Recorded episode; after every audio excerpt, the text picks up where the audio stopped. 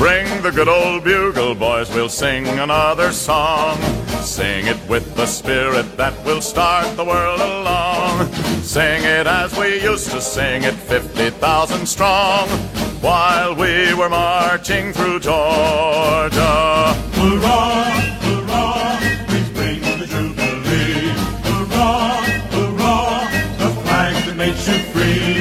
So we sang the chorus from Atlanta to the sea, while we were marching through Georgia. Hello and welcome back to the American Writers 100 Pages at a Time podcast as we are continuing our look at the uh, American Civil War through the Library of America's anthology of uh, the voices from the Civil War. We are coming into the home stretch here. In this episode, we'll look at August to October 1864, and our main theme will clearly be the presidential election. But we'll have some other things to talk about too. Uh, fortunately, no, no, no real battles to mention, or those that are kind of here. I'll just skip over. There's not much. Siege of Pe- Petersburg, Petersburg is ongoing. Atlanta will fall in these months, setting up uh, the context for the the song being or the events sung about in the bumper, the the March to the Sea. So let's see where these documents lead us. Um, well, our the first document is it's it's kind of set up for the election, anyways. It's uh, Benjamin Wade and Henry Winter Davis's uh, manifesto, a response to Lincoln's pocket veto of the of the Wade Davis bill. Um, if you remember the Wade Davis bill, we mentioned last episode was this. Uh, uh, it was basically a policy that required the ironclad oath for Reconstruction. Um, this was a, you know, that is a radical Republican position, as I understand, but these were Democrats, so they're using this as a way to attack Lincoln, it seems. Um, for, for kind of not taking seriously Reconstruction. That seems what they're trying to say, and therefore perpetuate the war and shut down any possibilities for peace. But actually, the ironclad oath, oath was stronger. Uh, or a harsher policy, I should say, than uh, than Lincoln's 10% plan. Um, and that's actually criticized here as kind of being undemocratic. Like, how, how can it be right if only 10% of a southern state makes this uh, weak tea oath? It can come in, but 90% are still secessionists or whatever. Um, of course, I, I, I'm still guessing that Lincoln's position here was like a wartime measure. A historian out there can maybe say I'm wrong about that, but I'm thinking uh, uh, Lincoln during Reconstruction would have been just as. I mean, if you th- if you if he had been assassinated in 1862, you wouldn't know he was for the end of slavery, right? Uh, based on his statements and the policies he was put forth at the time. Um, but anyways, a lot of criticism of Lincoln here. A response to that pocket veto. Um, you know, the argument's basically Lincoln can't claim ignorance about what this is about, which is something he sort of suggested when he pocket vetoed it. Um, he also talks, or they, they talk a lot here about how Lincoln's unjustly imposing his rule. It basically sustaining martial law in, in southern states seems legitimate to me. I don't see the criticism there. Um, I guess they're saying, well, you're not make you're not allowing us to move forward on a reconstruction policy that would allow these states to be normalized. Um, the, the argument here, and this is one commonly made by peace Democrats, I, have learned reading these documents, is that the Constitution guarantees a Republican form of government for all states. Therefore, the military rule uh, being being implemented during the war is illegitimate and unconstitutional. Um, constitutional authority to end slavery is not in the president or the Congress. It's got to be a constitutional amendment uh, agreed, I guess. Uh, that's why the 13th Amendment exists, is because I think even Lincoln understood that. Um, and then uh, criticizing the 10% plan. I just think if, if you want to have a quicker reconstruction and these states' position to be normalized, then embrace the 10% plan. I think it's just an anti Lincoln document in the context of the election. It's a little bit of opportunism. But uh, whatever. That's it's a good way to start here because we're going to get a lot about the elections um, the election's coming up in November of 64. Um, so next we have Robert Garlick Hill Kean writing a diary. He's from um, he's in the Confederate War Department, and he he mentions here the crater battle and the brutality of that particular battle, and the overall increased brutality of the war is on his mind. The war's harshness, its strain on resources, and uh, and he, he emphasizes here like the destruction in the aftermath of the Jubal Early raid on Washington, Shenandoah Valley campaign, uh, saying like the the Union response has been destruction of villages, destructions of towns, seizuring of provisions, and all that. And this is just a sign of the growing brutality of the war. But you know, as we just saw last episode, the crater battle led to the wholesale slaughter of Union soldiers. So it's it's really on, on uh, we got to put that into the context here. And I think there's so much rewriting of history, even during the war, in a lot of these documents, and hiding some truth. There's, um, you know, this is a diary. It's not a public document, but even here, they're kind of rewriting. They're, they're preparing for the lost cause almost. I, I get that sense sometimes. Um, this is followed up by uh, Bethella Harrison's uh, account of witnessing the Union Army destroying provisions, destroying civilian property in the Shenandoah Valley. Again, this is all in the aftermath of the Jubal Early raid on Washington campaign. None of this is of primary interest to me today, though. It's just documents exist, so I'll, I'll just mention that they're there. So, in uh, the next document, we have Lincoln's memor- memorandum memo on on the reelection, and this is him setting the groundwork for a new administration that he thinks likely, as is well known. He didn't think he was going to win the election, even though it was sort of a landslide election. So this is before modern polls and things. Even now, polls get things wrong, but this was Lincoln was just based on the perception. He's kind of a gloomy guy, right? He had his bouts of melancholy and things like that. So it's not surprising he thought he was going to lose. There's plenty of he probably spent a lot of time reading like the the press that's hostile to him.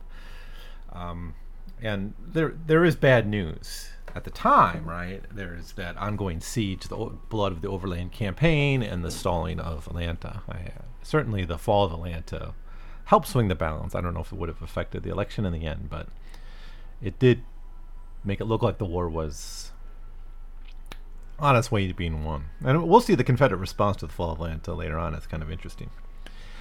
Um, but he's what he says here in this memo is just to the cabinet. He's just saying we're going to work with the new administration when they come in, if if they come in. He says it will be my duty to cooperate with the president-elect as as to save the union between the election and the inauguration. Yes, he will have secured his election on such grounds that he cannot possibly save it afterwards. So, even though he says he'll work with them in that lame duck period, he's he realizes right that the whoever replaces him would not be for sustaining the war. Fortunately, had Lincoln lost, you know, the war ended in like April, right? And and in those days, the lame duck session was longer, so he would have been president until March. I mean, I don't know. Would the Thirteenth Amendment would have been passed by then? I don't know. That I guess that would have went down differently if it was a if the Congress wouldn't have been more Republican. So probably still a good thing Lincoln got reelected at least we got the second inaugural address out of it too. Um, but he might have lived to to to old age. All right, next document uh, is Benjamin Butler, a good friend Benjamin Butler, to uh, to a Confederate officer on the question of prisoner exchange. Um, and we, of course, we've seen the Andersonville prison. We've there's overcrowding among in these prisons. And prisoner exchanges are a bit counterproductive because they mean um, for every soldier, you know, you swap soldiers, right? So that means they're going back into the front lines. It's going to undermine the efforts to wear down Confederate forces if they just put on the uniform again. But at the same time, you have soldiers dying in these prison camps in these bad conditions and all of that. So the Union cannot afford to wait it out, but there's human rights reasons to want to get those soldiers back. But the real issue that Benjamin Butler here is talking about, and I think it's a really relevant one, is yeah, okay, we can talk about exchanging prisoners, but you must treat black soldiers equally with white soldiers for this purpose. But your policy is to re-enslave or to enslave. I, guess it would. I don't know about like people who were black, uh, free blacks before. I think that policy applied to them too. I'm not sure there was a much uh, bean counting about who who was owned by who, but I guess it was if someone runs away, joins the Union Army, and then later is captured, they'd be returned to their original master if they could be located, or just put into general slavery for the state or something. Become kind of like helots. Uh, of course, you did have the mobilization of enslaved populations, not for military campaigns, but for, but for like grunt work, digging, digging, cutting down trees, whatever, that, those kinds of jobs. So I'm not quite sure the technicalities of that um, part of the policy. But what Butler's here saying is, yeah, these black soldiers must be exchanged as well, and you have to be agreeing to exchange them, not re-enslaving them. And then he goes into a large argument about like the designation of slaves, how you're being hypocritical because on the one hand you're um, we we treated them as, as lost property, and then we could seize it permanently. And then he actually says, like, in that case, it becomes our property to who want, and then they're no longer slaves. That's the full argument. Obviously, if the Union steals a cannon and the Confederates then, or, or seize a cannon in war, and then the Confederates seize that they could use that, the question is, are they still, is it still the property of an individual, right? And the Confederates are saying, yes, it was always the property of so and so. And Butler says, that the Confederate States can have no claim upon the Negro soldiers captured by them from the armies of the United States because the former ownership of them by their citizens or subjects, and only claim such result under the laws of war from their capture merely. Do the Confederate authorities claim the right to reduce to the state of slavery freedmen, prisoners of war captured by them? This claim our fathers fought against under Bainbridge and Decatur when set up by the Barbary powers on the northern shores of Africa. And he's, he's talking here about the the yeah the war with the Barbary pirates or whatever. So he's making a pretty, I think, solid legal argument. I don't know like how judges would look at that or lawyers, but it seems to make sense to me.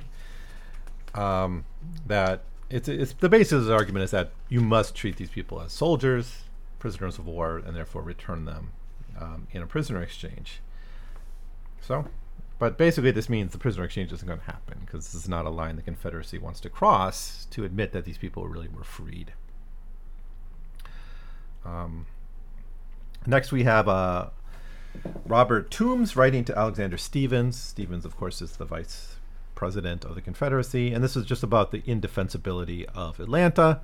Um, we don't actually get too many sources on the battlefields around Atlanta with the fall of Atlanta, but clearly the fight on Atlanta went back and forth, and then eventually the city got, you know, laid siege to, and it became an indefensible position. Compared here directly to Vicksburg, which was of course a catastrophe, so the p- decision was then to sort of withdraw from there to save the army to prevent it from being captured in total.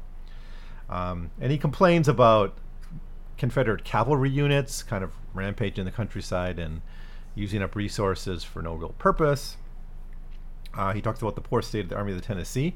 And interestingly, because this guy was uh, opponent of Davis, like a political opponent of Davis, but he kind of pokes Davis in the eye on the issue of of like their officers, saying your officers suck.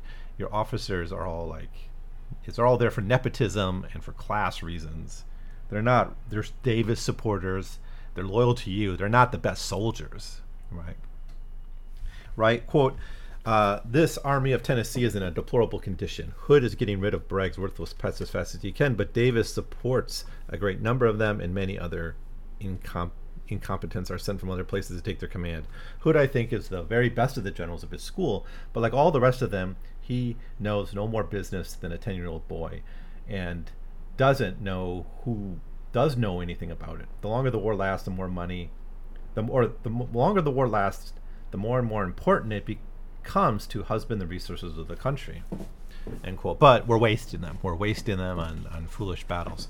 He's more, I think, of the school of, of Johnston, who's in leadership in in um, Atlanta, and you see the hint that things are improving slightly, but all these incompetent officers and soldiers are, are showing up. All right, back to the election. Um, yeah, I think we'll, we'll, we'll focus on the election for for a while now. Um, the next document is the Democratic Party's convention platform. Um, of course, conventions were done in very different ways in those days. Uh, the platform was probably more important in many ways than the candidate themselves before the days of television and, and mass campaigning and all that. Of course, McClellan would be the candidate. as we know.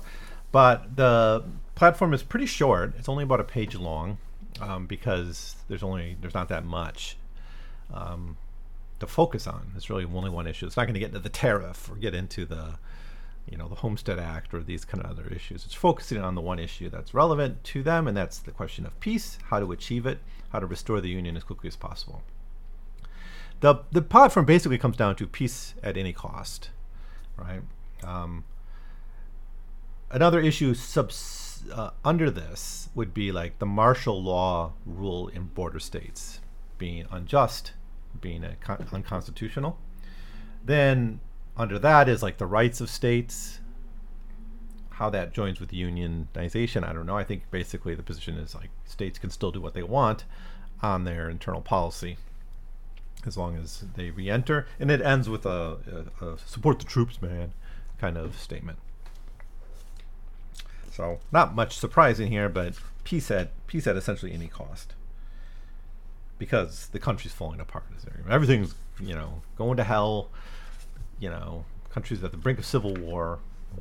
You know, the North is in the brink of civil war, and all because of the tyrannical war sustained by the Republicans. All right, now next we have James Gilmore's uh, report on his visit to Richmond. This was mentioned in the last episode two. This was the kind of the peace mission that was sent to to Richmond, unofficial um, peace mission, um, and this is like a newspaper account later of the of the whole meeting with Davis. Now, the note to to the government was just basically no peace without Southern independence. That's what the message we got from Davis, and that's a no go. But we get a lot more here. Um, of the we get the whole like transcript, and he he says he did it from memory. So probably some of it's embellished. It may not be word for word what Davis said, but I have a hunch people were better at this than we are nowadays, where everything's recorded and filmed or tape recorded. People had to train themselves to remember conversations. That's just a guess. I don't know. Maybe maybe a lot of this is embellished. Who knows? But I think the gist of it's probably right. Um, they discuss. I mean, basically, their position is uh, peace can only happen with union. Davis's position is uh, peace would require respect of Southern rights and independence, and this independence is something we're going to fight for until the last man, essentially. Um, and that's, of course, exploiting the election, because if they don't want to negotiate for peace when there's an election, and they could probably get a better deal from the Democrats if the Democrats get voted in. Um, so Davis is, is kind of holding out. I think that's basically what we see from the Confederacy in these documents is this idea. Let's just, if we can hold out till the till the Democrats are elected, then there'll be a some kind of peace offer offer that will be more palatable to, to us. Maybe return to the Union with some compensated emancipation, or you know, maybe even keeping slavery in some cases. Um, it's kind of delusional to think that's still possible, but that's what they're hoping for. Um, the discussion back and forth is very fascinating, though, and very honest, and, and I quite enjoyed reading it. Slavery is brought up a few times here, and of course, Davis wants to distance the Confederacy from slavery at this point in the war, which is not something that we saw early in the war. Again, I, I think they know it's lost on some level, and they know they're going to have to like account to history for what this war was over you know. and it's like it can't be about slavery. This is like feeding into the lost cause idea that developed after the Civil War. That the war really wasn't about slavery; it was about some other thing, or it was a band. It was a war between brothers. That's the worst, right? Where is the quote here? Well, he says something about how like, uh, you know, like you guys are just lecturing the South, telling us what to do, imposing on our rights, all that kind of nonsense. Um, and then on the issue of slavery, he says, like, I mean, what are you talking about? Like, half our slaves are gone already. Like, slavery's already falling apart. And that really can't be what we're fighting about anymore. I don't know if that's true. I think they're fighting for slavery till the last moment. But he's trying to argue that that the, the game's over on slavery, so we're fighting for something higher, more noble, our independence. Um, when he the when Gilmore talks about the terms, he says they are very generous, but amnesty, sir, applies to criminals. He's talking about the amnesty thing. It's like you can't call us criminals. We have committed no crime. Confiscation is of no account unless you enforce it. And emancipation, you have already emancipated nearly two million of our slaves. And if you and if you will take care of them, you may emancipate the rest. So the argument is take our blacks. We don't need them. Um, not true. If you know anything about the post-war Southern economy. Um, and he says, "Oh, I had a few when the war began. I was of some use to them. They were never any. They were, and never were they any to me. I mean, what a bold statement to say. I had slaves, but but they needed me more than I needed them." But he says, "No. What we're really fighting for is is to emancipate ourselves, our independence, our freedom." Um, and basically, the meeting ends then at an impasse because there's no really no grounds for peace on these these terms. But it's a really amazing discussion, and if you can find it, I mean, there's probably a copy of it somewhere. It was originally published in uh, the Atlantic Monthly under uh, a pen name, but September 1864. All right. All right, then we have just. I'm going to come back to a document a little bit later on, but um, for now, let's let's key stay on this issue of the election. So next we have Thomas um, Thomas Bramlette writing to Abraham Lincoln in September, and he's a Union Democrat, and again, it's it's tied to the election. He's basically establishing his position of opposing, protesting the martial law I think this is kind of an overblown thing. They're they're at war. Who else is going to govern these areas that are taken over? Maybe with the border states, it's a little hairier at times legally, but yeah, it's it's during a rebellion. The president has constitutional authority under a rebellion that are beyond the powers of in peacetime. So, anyways, but he does take on directly the question of, of union and slavery, and he kind of going back retro arguments to like stuff you heard in 1862 about how slavery needs to be taken off the table uh, in terms of peace. The pres- preservation of the Union is the most important thing. Uh, he writes writes this in common with the loyal masses of Kentucky, my unionism is unconditional. We are for preserving the rights and liberties of our own race and upholding the character and dignity of our position. We are not willing to sacrifice a single life or imperil the smallest right of free white men for the sake of the Negro. We repudiate the counsels of those who say the government must be restored with slavery, or that it must be restored without slavery as a condition of their unionism. We are for the restoration of our government throughout our entire limits, regardless of what may happen to the Negro. End quote.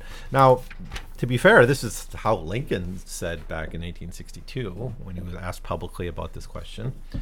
But um, behind the scenes, as we saw, they were doing things to push along emancipation despite those public pronouncements. But here, that that line, that that argument, sort of com- is being used against him. Um, but it's such. I mean, it's not going to fly. I mean, What are you going to do? There's, slavery was done. I mean, it's pretty clear from the documents by enslaved people that they're done with slavery. The ones we see, they're not going back. Right? And let, us let's do this. I skipped this document, but there's this um, man named Spotswood Rice, and it's very similar to a document we looked at last time, where he escaped. Um, it's from a border state, Missouri, and he escaped in February 1864. And he writes to his children, um, saying, "I'm going to get you back. Just wait a little bit longer." You'll be back in my arms. It's a very touching letter. Says, you know, love to all the family and friends on the plantation or whatever. We'll get you back. You will tell her from me, and she says, Tell this to the master. You will tell her from me that she is the first Christian that I ever heard say that a man could steal his own child, especially out of human bondage. Um, quite a beautiful um, sentiment there and speaking truth to power. And then he writes a letter to his master. This um, Kitty Diggs is her name. I don't know what happened to the to her husband or, or, or what her story is. Maybe died in the war. And he says, "Mary is my child, and she is a God in it. She, she is a God given right of my own, and you may hold on to her as long as you can. But I want you to remember this one thing that the longer you keep my child from me, the longer you'll have to burn in hell, and the quicker you'll get there. For we are now making up about 1,000 black troops to come up through and won't come through Glasgow.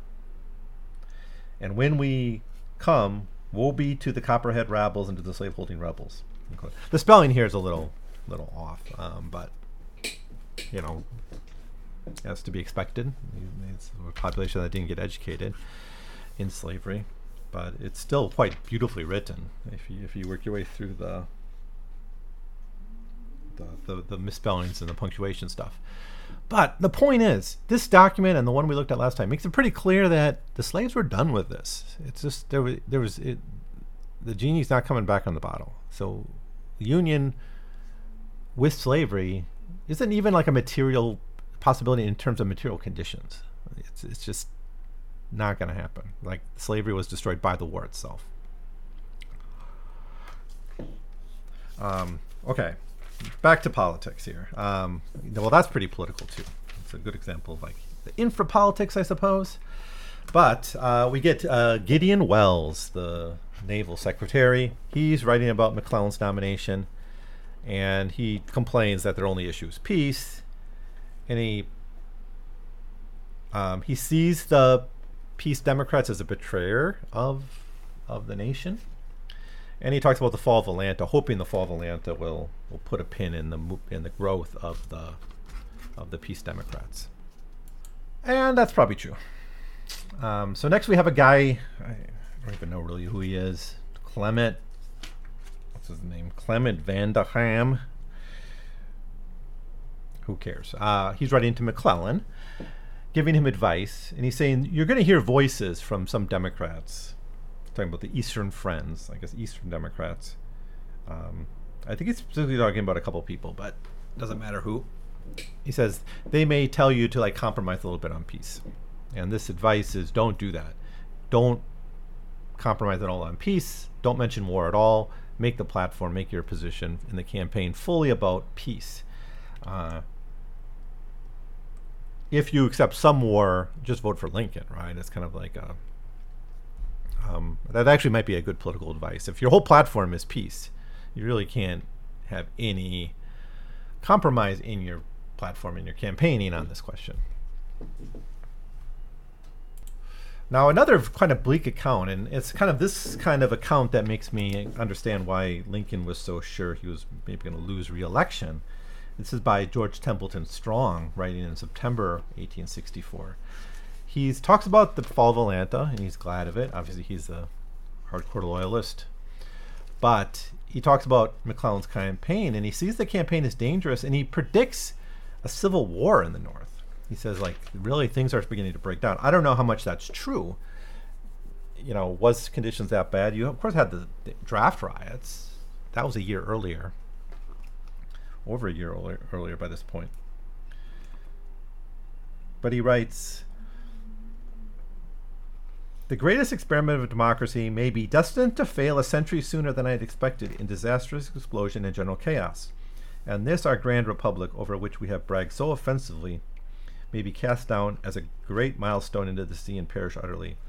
And all this within 60 days from the date of these presents. So much for traitors, demagogues, and lunatics. All the South and half the North are absolutely demented. Neither Lincoln nor McClellan is strong enough to manage so large a population an asylum. Who is Satan? Or who is? Satan seems superintendent de facto just now. Old Fuller wrote 200 years ago, when civil war was raging in England homes, our sins were ripe. God could no longer be just if we were prosperous. And he talks about a lot of just the nastiness of politics during this campaign. But it's, it's pessimistic. Maybe it's a bit hyperbolic, but uh, a sign of the anxiety over over this election. Um, and then finally, we have George McClellan writing a letter to the nomination committee, basically accepting his nomination. Um, notice how close this is to the election where these nominations were finally nailed down just a month before. Um, but he, you know, when we have two year campaigns, it's, it's, uh, these days, it's kind of refreshing. But he just says, oh, it's necessary to preserve the Union, no peace without Union. That's, of course, the position of the peace Democrats. They're they they had to have something, so it had to be they had to get something out of the peace, right? And, and they were hoping it would just be union. So that that kind of wraps up the documents we have here, hovering around the issue of the election. I'm sure we'll say more about it in the next episode as we actually get to the election itself. But a few other, like a little more cleanup on what's involved in these documents. One is the fall of Atlanta, which we don't get any firsthand accounts, except we get Sherman writing his famous letter to the City Council of Atlanta, the War is Cruelty letter. Uh, if you haven't read that yet, I'm sure you can find a copy very quickly and read it. It's uh, quite a lot of fun to to look at. This basically says like you started this war, and war is cruel, and you should have known that. And yeah, your your town's going to be burned, your property's going to be destroyed, but that's the fate. That's this is the bill you're paying. The bills come due, and you're going to pay it. The quote, if you don't know it, is You cannot qualify war in harsher terms than I will. War is cruelty, and you cannot refine it. And those who brought a war into our country deserve all the curses and maledictions a people can pour on it. I know I had no hand in making this war, and I know I'll make more sacrifices today than any of you to secure peace. But you cannot have peace in a division of our country. If the United States submits to a division now, it will not stop, but will go on till we reap the fate of Mexico, which is eternal war. So this is his his letter that basically justifies the torching of, of Atlanta. So we have that. Um, oh, another wonderful document here. Um, Rachel Ann Wicker writing to uh, the government on the issue of equal pay. So this was something that was equal pay for black soldiers was something that was being debated. I think the way it worked was by this point in the war, white soldiers were getting sixteen dollars a month and they were getting like a stipend on top of that for living expenses or clothes or something.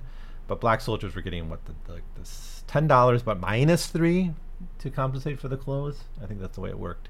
So they're actually only getting like seven dollars a month. And this was being seen as an injustice, and it was being debated, and they did rectify this, of course, with uh, with laws, but it took a while to implement this. So she's a wife of a soldier, and she's asking like, when is this back pay coming? When is this equal pay coming? It's a, it's a rather short letter, but it's just a reminder that um, even in wartime, it took a while for governments to implement these reform policies. Maybe too long, right? Of course, blacks should never have been paid less than whites in the first place. Uh, oh, and then we have the Davis speeches. So in September and October of 1864, Davis gave a couple of speeches. One in um, one in Columbia. Well, the first is in Macon, in Georgia, and the next one was in um, in Columbus, in South Carolina. And they're they're related. Um, they're both optimistic. They both make a claim that actually Davis made to the peace people, the peace commissioners who came to Richmond, something like. Uh, well, Sherman may have taken Atlanta, but once he does, he'll have really long supply lines. He'll be quickly defeated by our, our troops. He says the same thing here. Um, it seems he's trying to build up support for his administration in the aftermath of Atlanta's falling because he's a political agent too. I think he had one more year. I think they had five year terms, so he had a little bit longer to serve than Lincoln, but he's concerned about politics and uh, if he's going to survive. Uh, he talks about desertion and really blames the declining of the Confederate fortunes on desertion. You know, he, says, he writes, uh, or he says, this was a speech. He says, "If one half the men now absent without leave will return to duty, we can defeat the enemy. With that hope, I'm going to the front." So he's he's kind of trying to build up support among some of the officers, but these are largely people who are loyalists, anyways. Um, then he gives us in October. He gives a speech in Columbus, which repeats a lot of the same stuff. Um, and actually, some delusional things too, like still hoping for European recognition. That's talked about here. And he talks about how there's really no grounds to negotiate. The the USA is not giving him any grounds to negotiate. So I read these documents largely as him providing political cover for himself, uh, as he knows the end is coming. Um, but I don't know. Maybe he was deluded about that too and just was worried about the next election. But anyways, speaking of elections, we'll have that in the next episode where which will cover October to December of 1864. Um, specifically, we'll look at 21 documents on that. So I'll, that'll probably uh, actually get us to the marching through Georgia stuff, the March to the Sea. Looking forward to it, of course. Um, I'm looking forward to wrapping up this series. But uh, thanks for listening to me as I babble on about these documents. Um, and if you have any thoughts about the 1864 election, let me know what they are. Send me an email. And uh, if not, I'll see you next time. Thanks for listening. For freedom and her train, 60 miles in latitude, 300 to the main. Treason fled before us, for resistance was in vain. While we were marching through Georgia, hurrah, hurrah, we bring the jubilee.